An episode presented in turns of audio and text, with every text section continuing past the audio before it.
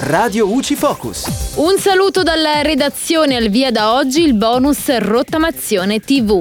A partire da oggi chi consegna un televisore comprato prima del 22 dicembre 2018 può ottenere uno sconto del 20% sull'acquisto di un apparecchio compatibile con i nuovi standard del digitale terrestre. Si tratta di un piccolo aiuto fino a 100 euro utilizzabile entro la fine del 2022, ma che rimane vincolato alle risorse disponibili, 100 milioni di euro. L'incentivo è cumulabile con il vecchio bonus TV decoder, riservato alle famiglie con ISEE fino a 20.000 euro. Il vincolo delle risorse limiterà anche il bonus terme, che invece partirà a ottobre. Le risorse in questo caso sono di 53 milioni. Il via alle prenotazioni negli stabilimenti accreditati sarà comunicato successivamente sui siti di Mise e Invitalia. In materia di aiuti Covid, invece il 2 settembre scade il termine per l'invio delle richieste di contributo a fondo perduto in versione alternativo, misurato sul calo di fatturato nel periodo aprile 2020-marzo 2021. Il 30 settembre poi scadono le altre istanze da presentare all'INPS.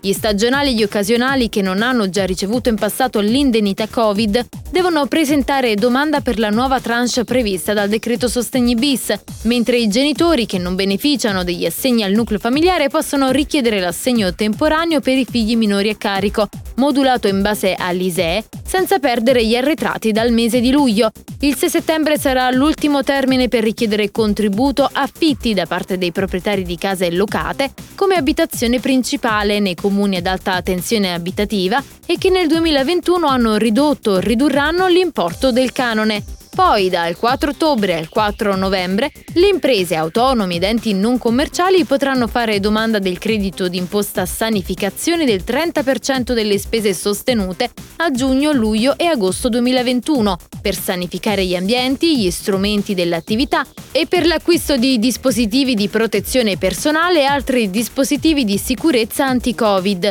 Infine, slitta a febbraio del prossimo anno la finestra per le comunicazioni del tax credit acqua potabile, pari al 50% delle spese per l'acquisto e l'installazione di filtri, depuratori e gasatori dell'acqua potabile.